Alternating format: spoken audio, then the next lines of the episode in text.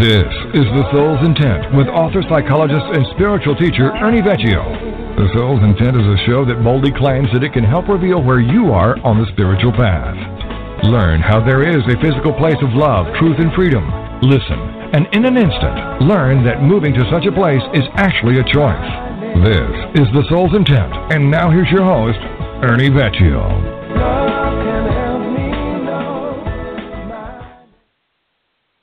What is it that blocks us from connection with our soul? And if it's real, why am I not in contact with it?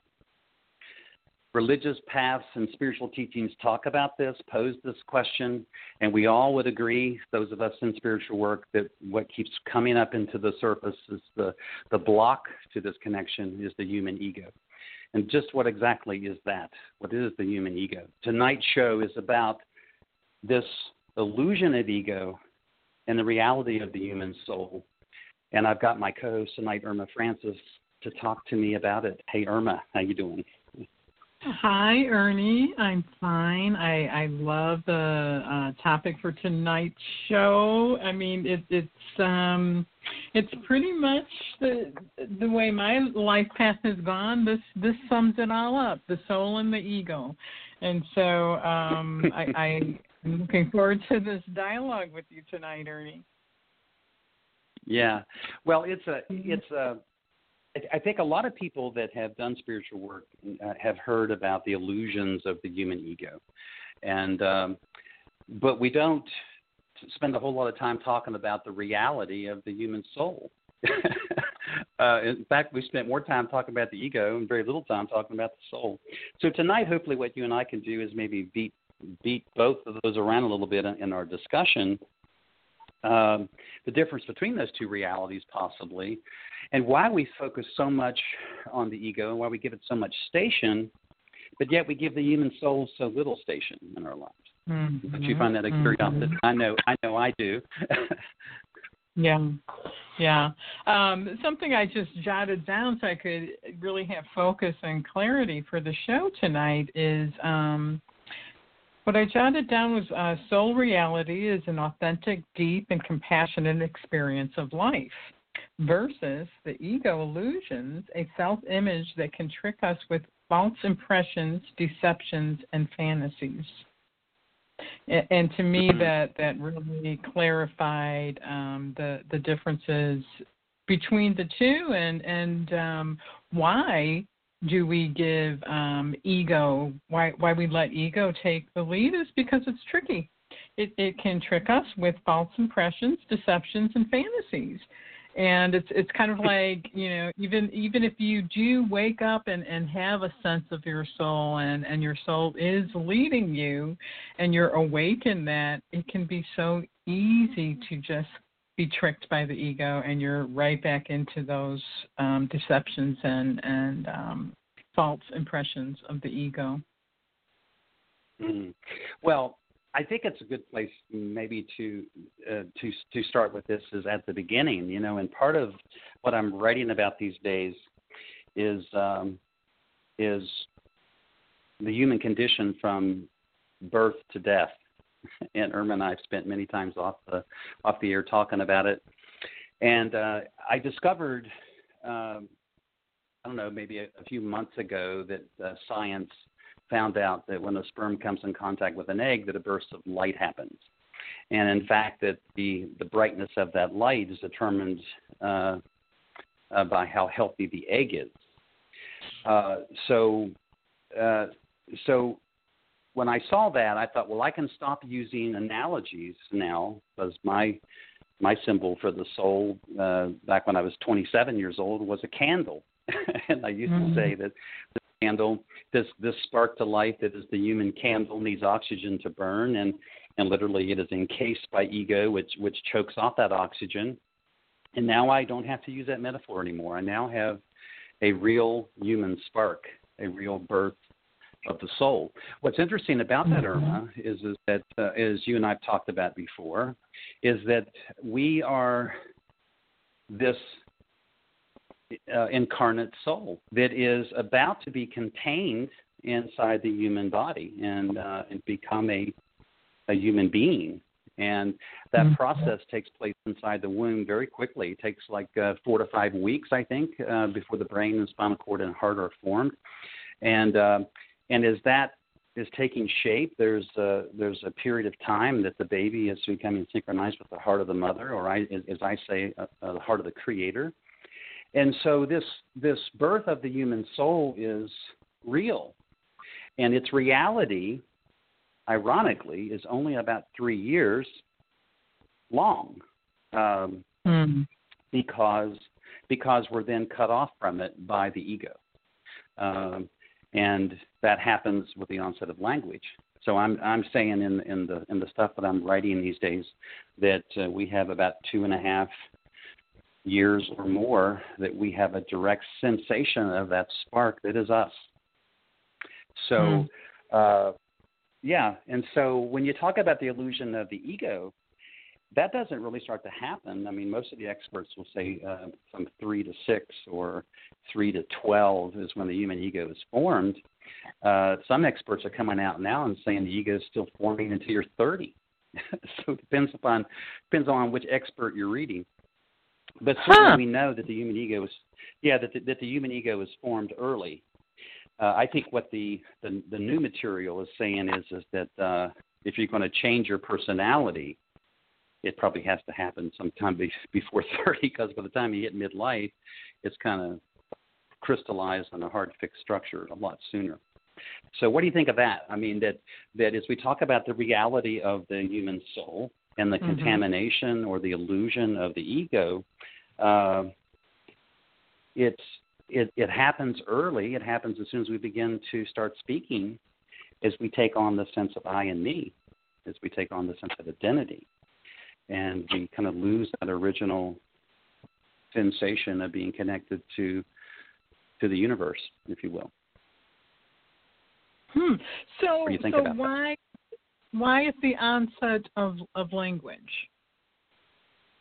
Why why is it why does that happen then at the onset of language? Because, to me, yeah, uh huh. Well, it's it's because that's that's when the programming begins. Okay. If uh, if if program if programming in a computer is zeros and ones, programming in the human condition are words. so as soon as we can form a word, which then forms a complete sentence, which forms a complete thought, the programming begins. And uh, and so the and so the conditioning, the training begins.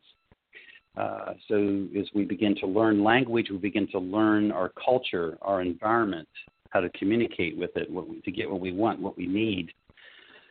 All of that's happening. So as soon as that program takes over, the programming of language and the programming of ego takes over, um, we start losing or forgetting the sense that we were connected to before, which is the synchronization of the heart of the mother, just synchronization in general.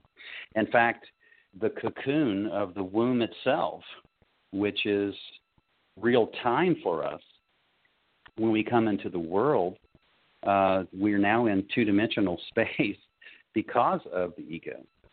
We're in three dimensional Mhm. space with a dimensional with a two dimensional perspective, which is kind of what we have. Uh, it's almost like we don't have any depth perception yet. Of course, we don't until we get a certain age. But but even internally, we don't even start getting depth perception about which dimension am I really in? Am I in a two dimensional world or a three dimensional world? And and from the ego's perspective, it's two dimensional. Mhm. So um, Mhm. yeah. So does, does that Mhm. answer your question? That that's when the that's when the programming begins when language starts. Yeah.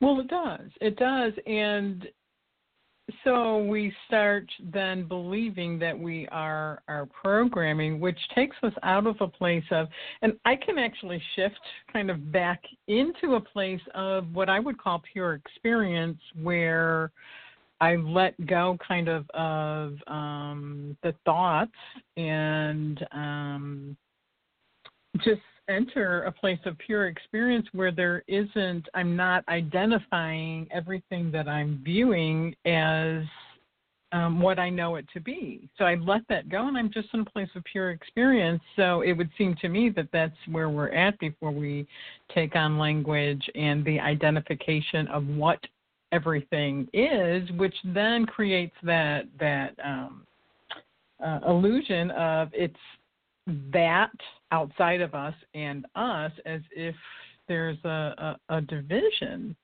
and I know there's a, a place within me, and I, I experience it as soul, where that division isn't there. There's there's a place of pure experience. And that's what we what we mean a lot in the culture when we say children lose their innocence. Lose their innocence. What they're really losing is the sensation of that subjective experience, trusting that subjective experience, and and even being curious about that subjective experience, and instead becoming um, you know the ego kind of becomes the center of the universe because it mm-hmm. because it it it, it divides us uh, against ourselves um, or and or against the culture and we dwell on this um, and it conditions us to our identity our personality and, and many of us attach our future hopes and dreams and anxieties and fears all onto that and so and then we have this these mental structures if you will that we end up describing this is me. you know, mm-hmm. as soon as we yeah. begin to identify with the mental structures, then that's you know that must be me. And uh, and and I might you know say that this is all normal developmental kind of psychology that we move into this uh, this place, but I think what the soul's intent is about, or I know what the soul's intent is about, is is that there is a time in our lives uh, where we we need to get back in touch with this in that time, at least developmentally, without trauma, without a severe, uh, abrupt experience of some kind, uh, is midlife. And if mm-hmm. we have that, if we have that opportunity in midlife, then uh, then that's the time we begin to start seeking uh, that lost self, or that lost sense of uh, uh, that something's off.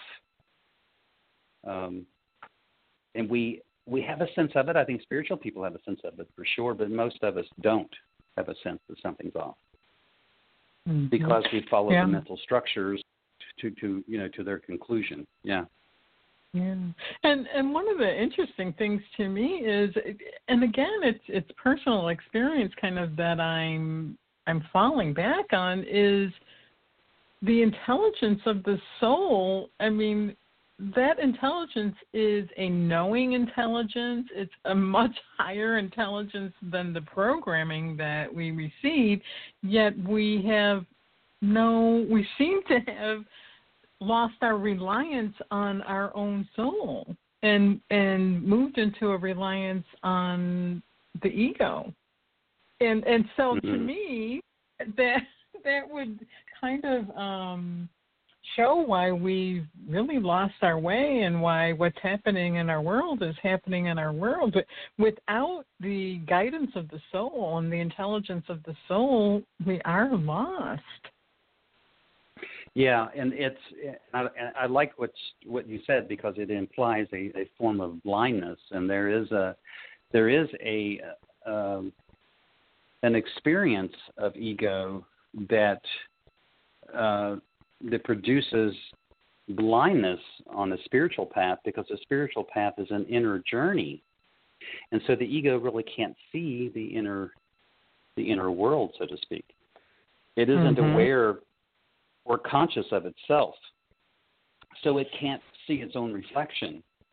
And so that that tendency to be able to to reflect, to be introspective, this is these are personality qualities and traits that are usually coming from the intuitive side of the self that spiritual people if they if they know they have this tend to hang on to it intuition you know the idea of introspection reflecting mm. they hold on to that uh, because they know that that's a a form of seeing their inner lives and examining mm-hmm. and observing their inner the ego can't do that the ego can't do yeah. that which is why which is why it's such a problem in, in spiritual work. But but I, I, I want to keep saying that this this is normal though. It's normal to to lose one sense of the human spark. It's normal to lose a a, uh, a sense of it. What's not normal is to live your entire life as if it isn't real or as if it isn't connected, because it is. And mm-hmm. and you can tap into it. You can you can tap into it uh, as soon as you make the choice to tap into it. But now, the, in the you know young period of our lives, we're kind of kind of distracted because we're trying to succeed and fit in and adapt and all those things. And so the soul and our relationship to it doesn't usually become important unless we're faced with hardship or a trauma or something that wakes us up to it. And then we're then we have an opportunity. Or if we're in a situation where we're seeing somebody else suffer and that mm-hmm. touches us and that moves us in some way, then we are back in touch with our soul again. Uh, but we don't think, I don't think many of us know that that's what's happening. When, like when you're watching a movie, uh, have you, you've heard people say, don't go to that movie because it's a tearjerker, you know, or that's mm-hmm. a date. Mm-hmm. A, a date movie because the girls will like that movie because it's a tearjerker. Well, uh, how many people sit in a movie theater? I was thinking of the Forrest Gump movie, uh, and I'm sure a lot of folks have seen that, but there's a scene in the movie where um, they're at the house where this girl grew up in that is a friend of Forrest Gump, and it's a house that she was abused in, and uh, she's throwing rocks at the house, and at some point she's so frustrated and so and she's so tearful she takes off her shoes and throws it at the house and Forrest Gump comes up and says, "Sometimes there just isn't enough rocks." Mm. And that that phrase in that movie and that scene in that movie made me cry because it made mm-hmm. me think about mm-hmm. the house I was raised in and the abuse that I went through and and and so but how many people are sitting there in the movie theater wiping the tears from their eyes and going like where are those tears coming from? I knew exactly where my tears were coming from. Mm. Most people sit there, call it a tearjerker, take out their take out their tissues and dab their eyes and have no idea what was just activated inside of them. Mm-hmm. And this is the mm-hmm. point. We have we have experiences every day when the soul is activated, when the heart is activated. And and we need to know what is happening because it's an internal kind of sensation which creates an emotion, a feeling reaction uh, which turns into an emotion in an experience, but we don't sit and go like, where did that come from? What's that about? Yeah. Um, and that's how, that's literally how you grow emotionally, is examining your emotions. Uh, mm. You grow emotionally, you become more aware of your feelings by examining what those feelings are about. But most of us don't do that. Hmm. We'll sit in a movie. I mean, we we can leave a movie and be angry and not know why the why we got so angry about the movie. Um, yeah. And it's and so so those are the opportunities that kind of let you know that the soul is real. That isn't happening in the in the ego. You're you're you're angry or you're crying or you're moved by a particular uh, event like this because something is happening in your gut. It's happening in your heart. It's touching the soul's intent and the soul's dimension and so, therefore, it's letting you know that it's real. Mm. Those tears, that anger, that frustration, whatever it is you're feeling in that moment, is letting you know that that is real, that it is real.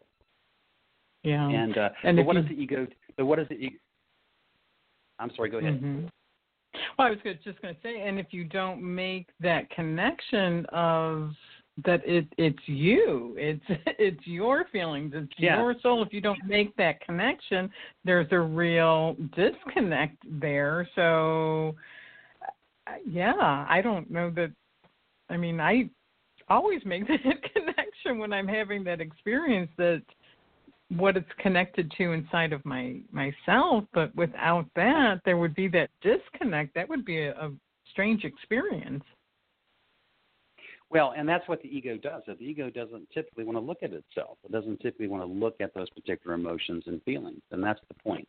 And so that's why it and it happens in a millisecond. It happens so quick that an emotion, something triggers an emotion or a feeling reaction to to an, to an experience, and an emotion kind of follows it because it's tied to a memory, and then you're in it, and then as quickly as it happens, the ego sloughs it off blocks it out of the way.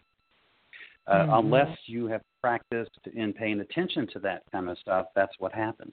And if you do that often enough and long enough and hard enough, you end up becoming numb.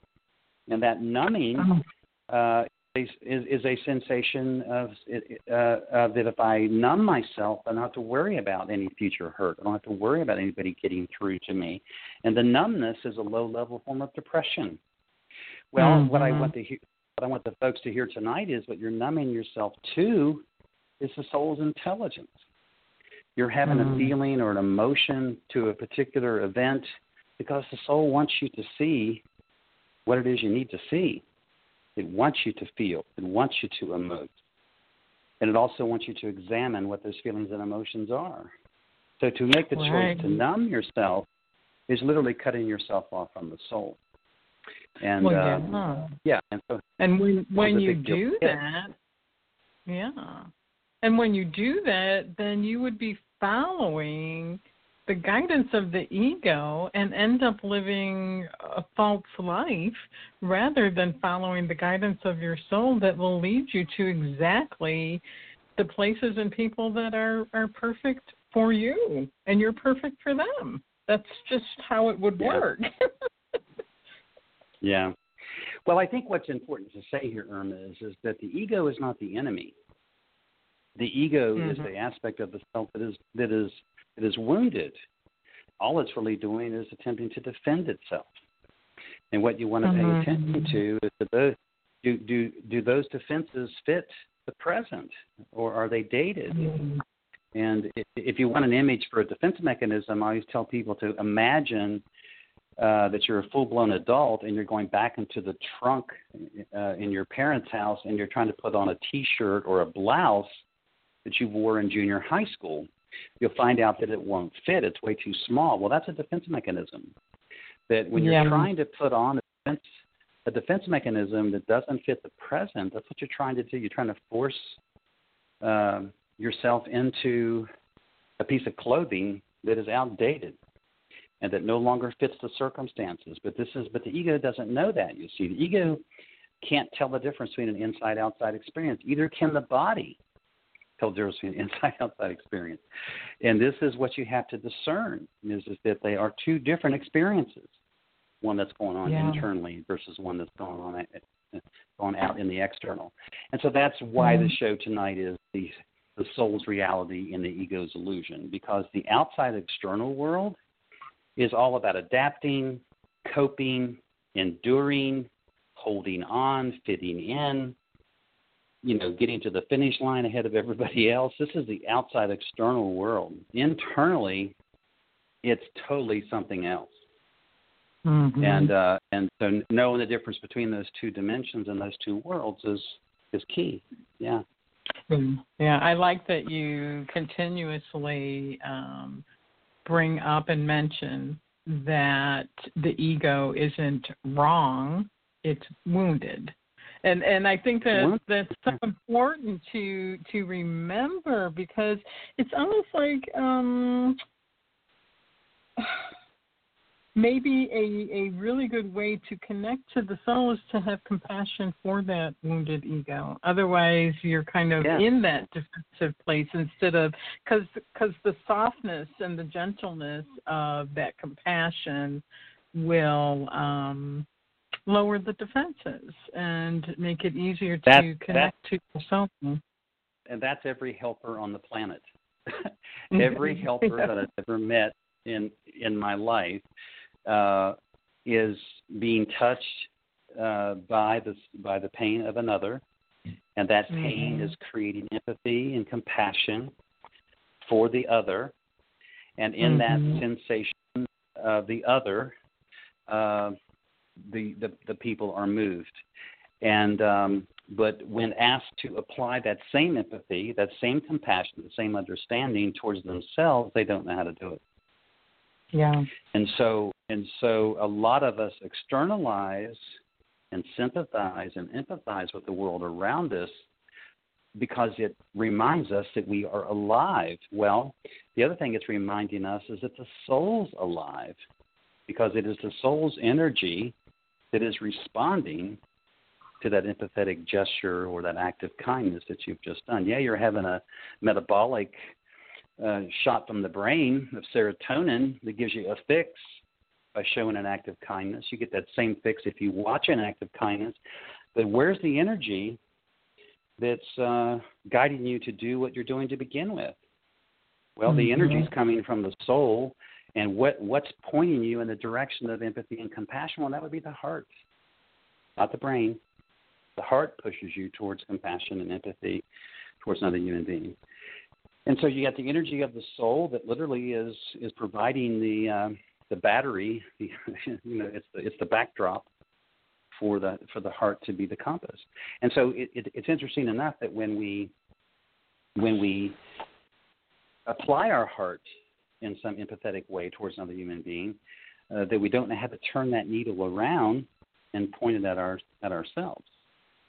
Mm-hmm. We, we, mm-hmm. we see it as point as, as a as a pointing outward, and that's an understanding because we're that's kind of what's pulling us that magnetic field that keeps that needle pointing towards our true north. That magnetic field would be the soul of the planet itself. you know, the entire planet is uh, what controls that needle. And uh, mm-hmm. uh, that same magnetic field that, that kind of knows where true north is. It's the same magnetic field. It's the soul of the planet. If the soul of the planet mm-hmm. has a magnetic field, and so too, so do do you have a magnetic field. Mm-hmm. mm-hmm. And so, and so, really, what the soul's intent is about is what, gosh, what shape is your field in? You mm. know, uh, yeah. science says what you know. How's it vibrating? Is it vibrating at a low level? Are you trapped in all those low level vibrations of sadness and fear and anger and disgust, or are you in a high vibration of gratitude, appreciation, and love, or whatever? We know that that magnetic field that is you changes complexion, changes tone and color and frequency based upon where you are with your emotions. So it's all related. Mm-hmm. Yeah. Mhm. Yeah. Huh. Something you you you said um, when when the show first began, and correct me if I'm wrong, but I thought I heard you say that it's normal to go through the process of up until three, we're in the experience of the soul, and then the onset of language, we start to get the programming of the ego, and we lose that soul experience. I think I heard you say that that's normal. It's something we all have to go through. Yes, yes, because we're in the. If you listen to the experts, we're in the jungle called life, and in the jungle of life, we have to we have to learn how to adapt and how to cope and how to fit in and how to tie our shoes and clean our room and make good grades in school and get along with our neighbor and share our toys and there's all these different things we have to do. So yeah, in that regard it's all it's all consuming and so that's why it's normal. It's it's difficult mm-hmm. to come into this existence uh, and not be consumed by all of these things that we have to do. Well, I mean, I mean, who was it that said? Was it John Lennon that said that life is uh, happens where you're out making plans? Mm-hmm. well, yeah. Imagine, imagine you're saying, imagine you're saying that to a three-year-old. Life is something that happens while you're busy making plans. Well, who's making mm-hmm. plans for a three-year-old? his parents, his kindergarten mm-hmm. teacher. Uh, mm-hmm. Everybody's making plans for, and so that's the programming. That's the, that's the normal. So the plan is that we come into this existence, and, and I said this in the last show. I want to keep saying it until somebody catches it because it's a it's a it's a profound statement in the context of the soul's intent. We are spiritual beings having human experiences. End of mm-hmm. story. It's not or and or we're human beings having spiritual experiences. We know now we start out as a spark of life. The soul is born, this body is incarnate by that soul, and we are in direct connection with it for at least three years.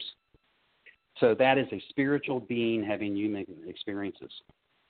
It, it is true that human experiences take over.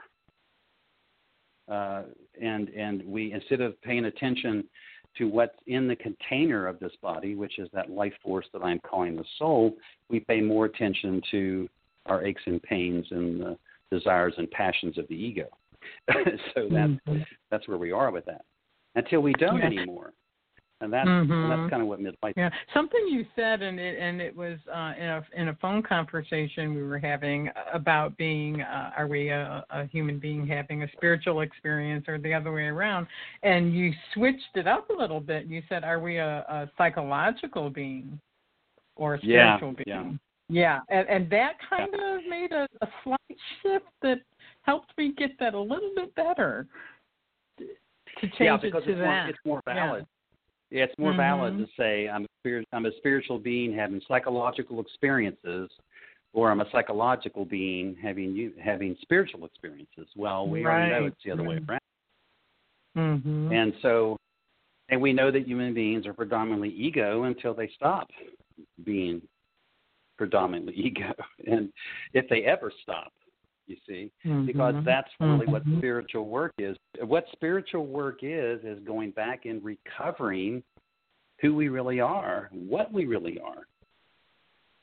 And and and once we recover that, then we are collapsing all those identifications, all that programming to actually become the authentic true self. And what is that authentic true self? Well, it's an individual that is operating from a intuitive a sense of understanding of all of this, an ethical view of the world, and a direct connection to its real compass, which is the human heart. So, so that that's it. But you're not gonna you're not going to get there without choosing to deprogram.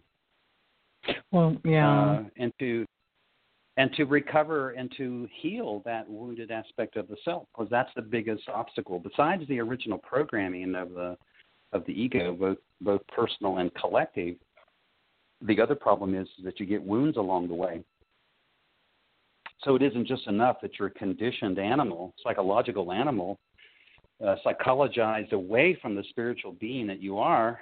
You also get wounded in that experience, and so you've also got to get the wounds taken care of. Uh, yeah. And so it's all kind of. It, it sounds like a lot, but it's a.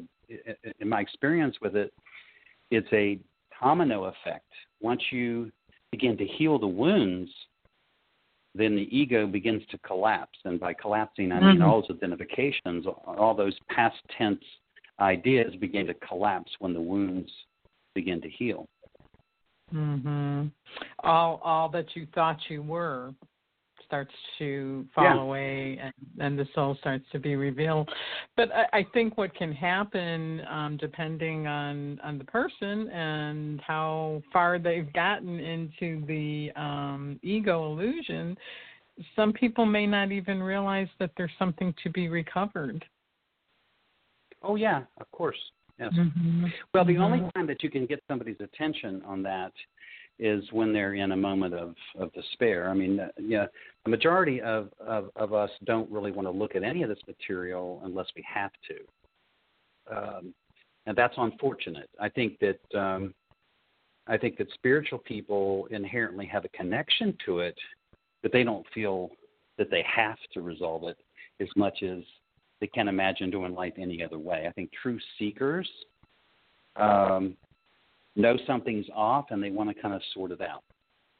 The non seekers mm-hmm. don't have a clue that something's off. they just think this is it. And so they spend mm-hmm. a great deal of time trying to trying to buff and polish the ego and do all the things. Yeah. Uh, and so they stay very external with their life, and they don't really have much of an internal life. And remember, the whole the core teaching of the soul's intent is is that it's it's paramount that you give station to your inner life. That that normal has a definition. It's when your inside world is congruent with your outside world, not the other way around.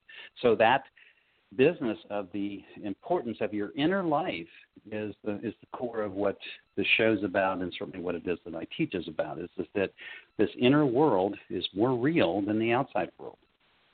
You know that you will know this if you spent any time in that world at all. If you've ever been sad or grieved uh, or had despair or suffered through anything, uh, then you will have touched this inner life that I'm describing, and you will know how powerful mm. it is, and Something how rewarding I, I just, it is when you. Yeah. yeah, definitely.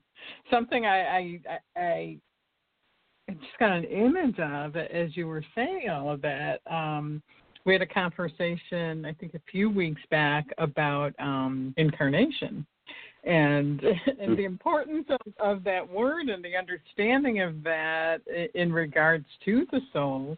And I was thinking a lot of times in the um, spiritual community, transcendence has been um, kind of highlighted. And to me, transcendence is kind of um, getting above the body, where incarnation is having the soul fully embodied, and there's a major difference between those two. So, what came up when you were speaking about the the inner life is that inner life almost becomes like a uh, I don't think this is going to, this word is really going to work as far as the soul goes, but the inner life becomes like an anchor for the soul or a magnet a magnet for the soul mm-hmm. to, to kind yeah. of pull it into full embodiment, full incarnation. Well, that inner life. What what I want people to hear about this concept of the inner life is is it's technically inner space. I call this dimension in the terrain of this dimension inner scape. And I've spent mm-hmm. 30 years of my career mapping this internal landscape of your life. It is analogous to getting on a spaceship and going to Mars. It's that mm. big, that large. It and it, and it and it is a multi multi-dimensional understanding. Your inner scape. It is real. Mm-hmm. It has bridges and trap doors and sharks and alligators and witches and dragons and all the stuff you see in fairy tales lives in that inner universe. Uh, yeah. And that and, and internally it is quite real. Mm. Understanding what the landscape is about and, and how to move in and through that is is I say to people all the time, it's like being able to see in the dark. Because that's mm-hmm. exactly what you're doing. Mm-hmm. Um, and so yeah, so it's so this this is a dimension, this business of an inner life. But the words we use for it are intuition, soul, uh, all these internal kinds of words, but no matter what you use, it's not metaphorical. Uh, mm-hmm. It's real. We only mm-hmm. we only have to talk about it in metaphors because we can't. That's like I had somebody say to me the other day that the heart's just a pump, and how can you trust the heart? The heart gets you in all kind of trouble. And so they first of all said the heart's a pump because they believe that's all it is, and second of all that the heart gets you in trouble because they believe uh, that uh, love is what you see in Hollywood and what you see mm-hmm. in the movies. Yeah. And so they think that hearts get you into. You could leave it up to the heart, then the heart will just get you into trouble. Well, that isn't. That was a very egoic remark about the heart. The heart has no ego in it. you know, it's uh, and, and and they merged the two. You see, they made the heart and ego one in that statement. If you listen to the heart, it'll just get you into Mm-hmm. trouble. And I say all the time, egos act out, hearts behave. There oh no, wow, that's so so true. Yeah. There's no ego in the Yeah. heart. Yeah. There's no misbehavior. There's no misbehavior in the heart, so therefore there is no ego. Hmm. And people merge Well, those two. simplifies that- things, doesn't it? Yeah, yeah, it does. yeah. But that's but that, that's what a lot of folks do. They when you say that the heart's just a pump, and when you say that the heart's going to get you into trouble because you know because you can't follow the heart because it's going to do something on impulse or it's going to you know do something crazy. That's that's that's Hollywood's heart. That's a romantic idea of what the heart is. The heart is a real, genuine, true compass, and um, in fact, in fact, only points towards what is true. Um, and yes, if you don't have a radar working uh, in other aspects of that internal GPS, your heart may steer you in a direction that seems like the wrong decision. But it wasn't a heart decision, it was a total GPS decision. In other words, your ego wasn't aligned, you weren't paying attention to what the soul was orchestrating, and you had no concept of what was driving you, what was pulling you. If you had a sense of those four things, then the heart the heart's not going to take you in the wrong direction at all. But if it if the heart's kind of operating by itself and it wants to wants the best and wants to be romantic and make a romantic choice, yeah, it may lead by itself. and make a wrong choice, but it only did that because the whole GPS wasn't online. That's the only reason. Oh gosh. The, the ego got the in the whole, way. In other words. The whole GPS, the whole GPS is spirit, heart, soul, and ego. Yes. And ego, all kind of yeah. working the, together. Together, yeah. And mm-hmm. so you can't blame it on the heart. You can't blame it on the heart. So if you make a bad choice, it isn't the heart's. It isn't because of the heart. You made the bad choice because those four uh, kind of organs of perception were not working in unison in some holistic, integrated way. They were working independent of each other. And independent of each other, they're not nearly as reliable. And that's the point. Mm-hmm. Mm-hmm. They're, they're, only reliable if they work together in unison. Yeah. But isn't it wow. interesting? And, and that person that said that, and that person that said that to me was a nurse. that you can't trust the heart. It's just a it's just a pump. it was a nurse that said that to me, and I'm going like, and this is a nurse also that probably has followed her heart a couple of times, got burnt, and mm. uh, because because she, the other he wasn't the activating DP, the other, yeah, yeah, she wasn't using her Mm-hmm. intuition. She had no idea what was driving her, and had no concept of what was pulling her. And remember, what's Mm. pulling you is the magnetic field that the heart is pointing at, and what's driving you is the angst of the human ego. And uh, if you don't have any sense of what's driving and what's pulling, then you're just kind of flying by the seat of your pants, and that's a lot of us.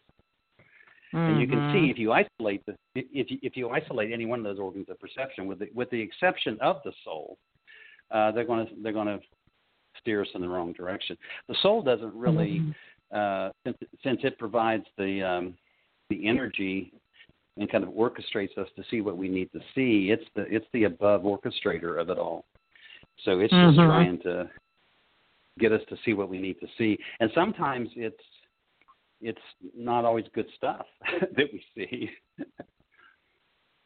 Mm-hmm. What do you mean and by that? And that's the, well, what I mean is is that sometimes the soul has us uh, goes ahead and lets us make uh, the choices Mm. because it knows that that all of the uh, the organs of perception are not online, so it wants us to see that.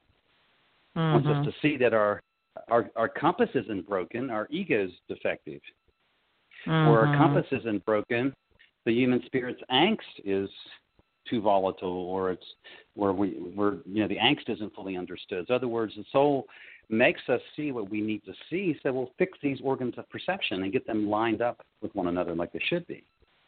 The soul's not going the to intervene. Yeah, that's the Yeah, self-correction yeah. Yeah, yeah, yeah. And Yeah, something I was yeah. I was thinking uh, with the the ego, the heart, and the spirit, and the soul being kind of the observer of it all, and that we're really human antennas. And when we have everything kind of working together, we're plugged directly into the source of electricity. We're we're plugged into life itself, and kind of that flow is Exactly. just we're energized. I mean, the energy would never be depleted when those things are aligned Well- and working together. Well, what is what is that? What is that line? I'd rather to have loved and lost than never have loved at all. Mhm. That now is that an is that an ego line or is that a is that a heart and soul line? You think? I would say heart I'd rather soul. to have loved and absolutely right Yeah. because the ego doesn't want to the ego doesn't want to lose a damn thing. And so and so other words, the the the heart and soul is if it if it's moving towards what it feels to be a place of love, truth, and freedom, it's going to continue to move in that direction. It would rather experience that than to not experience it. And it's not going to sit there and spend a whole lot of time analyzing it. Now the ego would.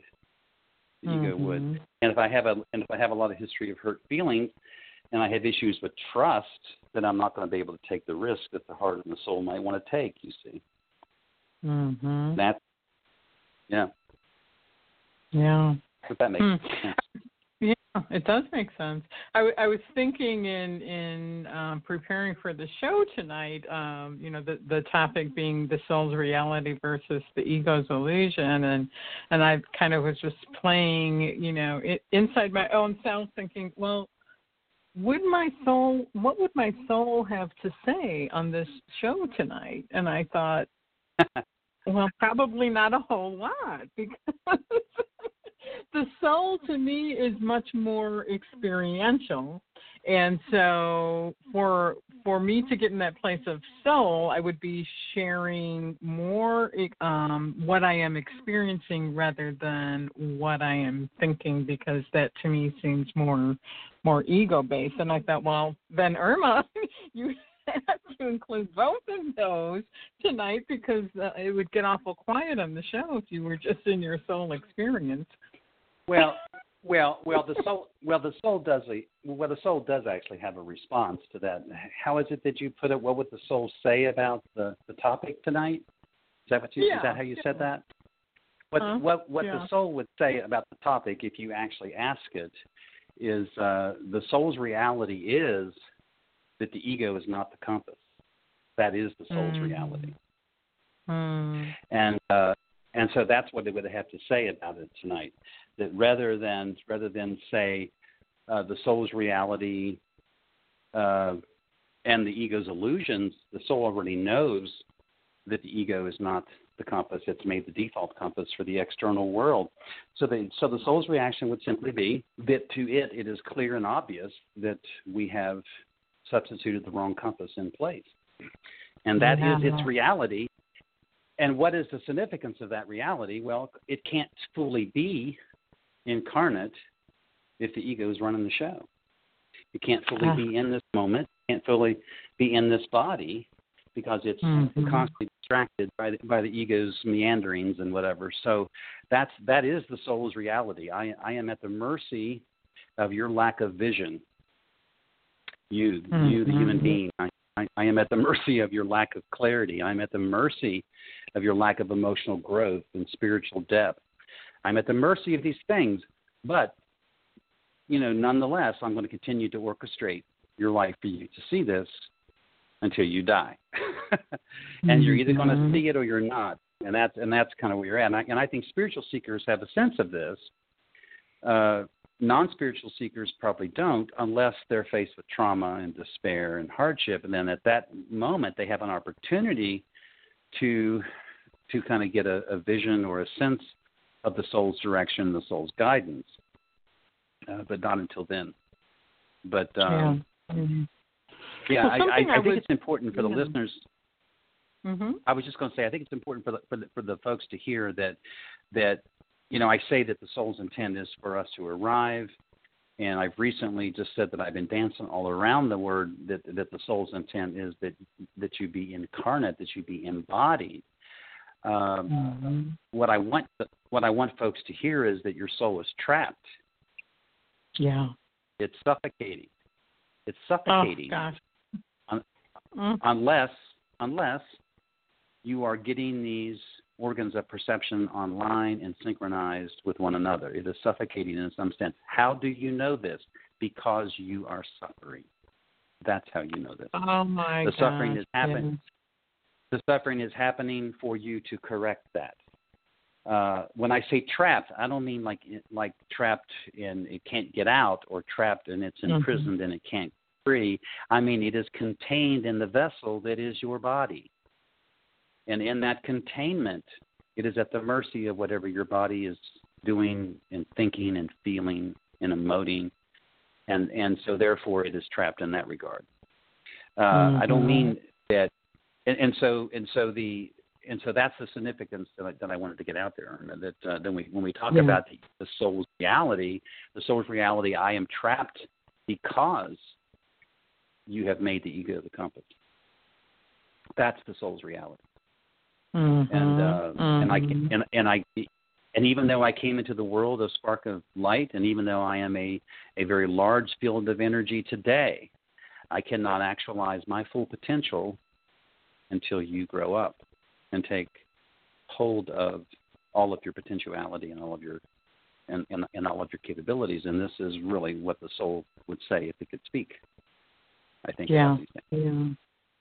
For sure, for sure. Something I, I felt in, in connection to tonight's show and I, I just wanted to, you know, spend a few minutes of acknowledging the the chaos that we're experiencing in in our world and specifically mm. um, in in our society and and what that's about and um, in connection to tonight's um, show, the soul's reality versus the the ego's illusions, because that has a lot to do with the chaos that that we're experiencing. And I just just wanted to spend a, a couple minutes acknowledging that and talking about that because it's so connected. It's so connected to the the topic of tonight's show. Yeah, think? because oh yeah, because because what you're saying is is that we are we are so immersed in ego that we are divided and we are diversive uh, and we are uh, we're depressed, we're anxious, we're angry, frustrated, all these different kinds of things, and it's playing out in the press and in the local news every day. Yeah. Uh, and, yeah. and so and so it, it it's a sensation of how the ego is kind of running the show. And mm-hmm. if the Mm-hmm. soul was allowed to uh, to to guide us in the way that it's capable of guiding us, and if the heart was fully online, you would have a much more empathetic, uh, much more compassionate interaction uh, amongst us, rather than the competitiveness and the harshness and the aggression and all the stuff that we see. Absolutely, yes. So they are related. Yeah. I mean, it, it kind of, in that context, that is the that is the outward battle that is taking place uh, between mm-hmm. the soul uh, and the ego.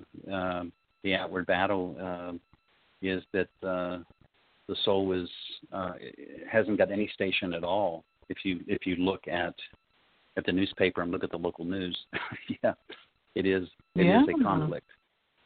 Yeah. yeah. and and instead of um, kind of like becoming defended in fear, to realize that the acting out is the wounded soul. It's the wounded soul that's acting out. I mean, that's what we're seeing. Yes, absolutely. Yeah, yeah. Un- until we get to a place where we, and, and until we get to a place where we see the fragility in all of our of, of ourselves as human beings and see that we have strength because of that fragileness that we are, and that it's that very fragileness that brings out the compassion that we are capable of. Um, that this fragileness has a place.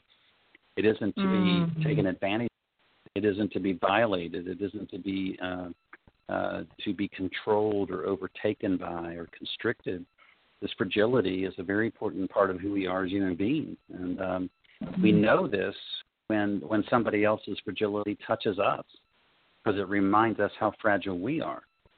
Mm-hmm. And uh, if we could if, if we could see that in our day to day lives and understand that this is the this is the conflict that's taking place, uh, that the soul, if we give the soul station, if we give our inner lives station, if we if we activate this internal GPS I keep talking about, then we see the whole world differently. It's like a panoramic view versus a myopic kind of narrow-minded view. Mm-hmm. That we don't live in a vacuum. Yeah. And that um, yeah. Yeah, so, I, I just really wanted to mention that because you know when I was thinking of of tonight's show, that's that's where my soul experience was it, it, having so much compassion for all the chaos and all the violence and everything, all the appearances that are happening around us, that I just felt so much compassion for that and and a softness for it rather than a lo- actually a love for it rather than a fear of it because I don't yeah. if you fear it it's going to get worse rather than loving it and understanding it yeah, and again, mm-hmm. that's that's being able to get up to to be able to get up above the circumstance, which is kind of what the soul does. To you know, to be able to see the larger context of all this. That we we're we're so fighting the uh, these black and white morality kind of wars amongst ourselves about who's right and who's wrong, and we're missing the ethic, which is we're kind of all in this together, and, uh, mm-hmm. and we have to figure a way to figure out a way to get along as a people, and it's uh, it's hard to do that when you're when you're fighting these two dimensional battles of uh, who's right mm-hmm. and who's wrong, and who's mm-hmm. weak and who's powerful, and et cetera, et cetera. So yeah, yeah. Mm-hmm. But was there anything something else I, about this particular topic? Good. Well, yeah, something I, I thought would be. I I just loved um, when I came across this today. It's from the uh, Tibetan book of Living and Dying. Um, mm. Let's see. Two people have been living in you all your life. One is the ego, demanding, hysterical, calculating. The other is the hidden spiritual being, whose still voice of wisdom you have only rarely heard or attended to. When we learn to transcend the illusions sponsored by the ego, we can access this wise guide. We can invite in the higher aspects of ourselves to function in their natural loving, and integrated design. I just love that. Beautiful. yeah, that's, and oh, that's a perfect closing. That's a perfect closing for the show, actually. Yeah, thank you for that. Okay. Okay. Well.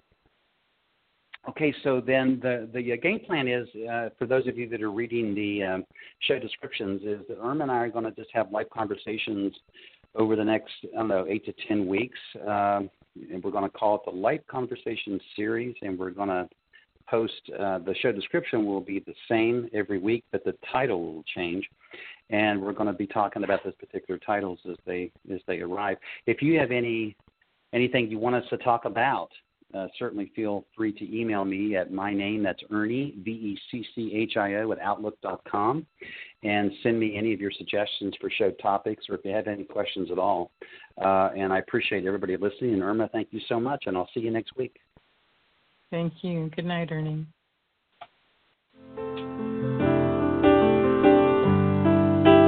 Thank you for being a part of the Soul's Intent with author, psychologist, and spiritual teacher Ernie Vecchio. This is the show that can open your mind to things you never thought possible.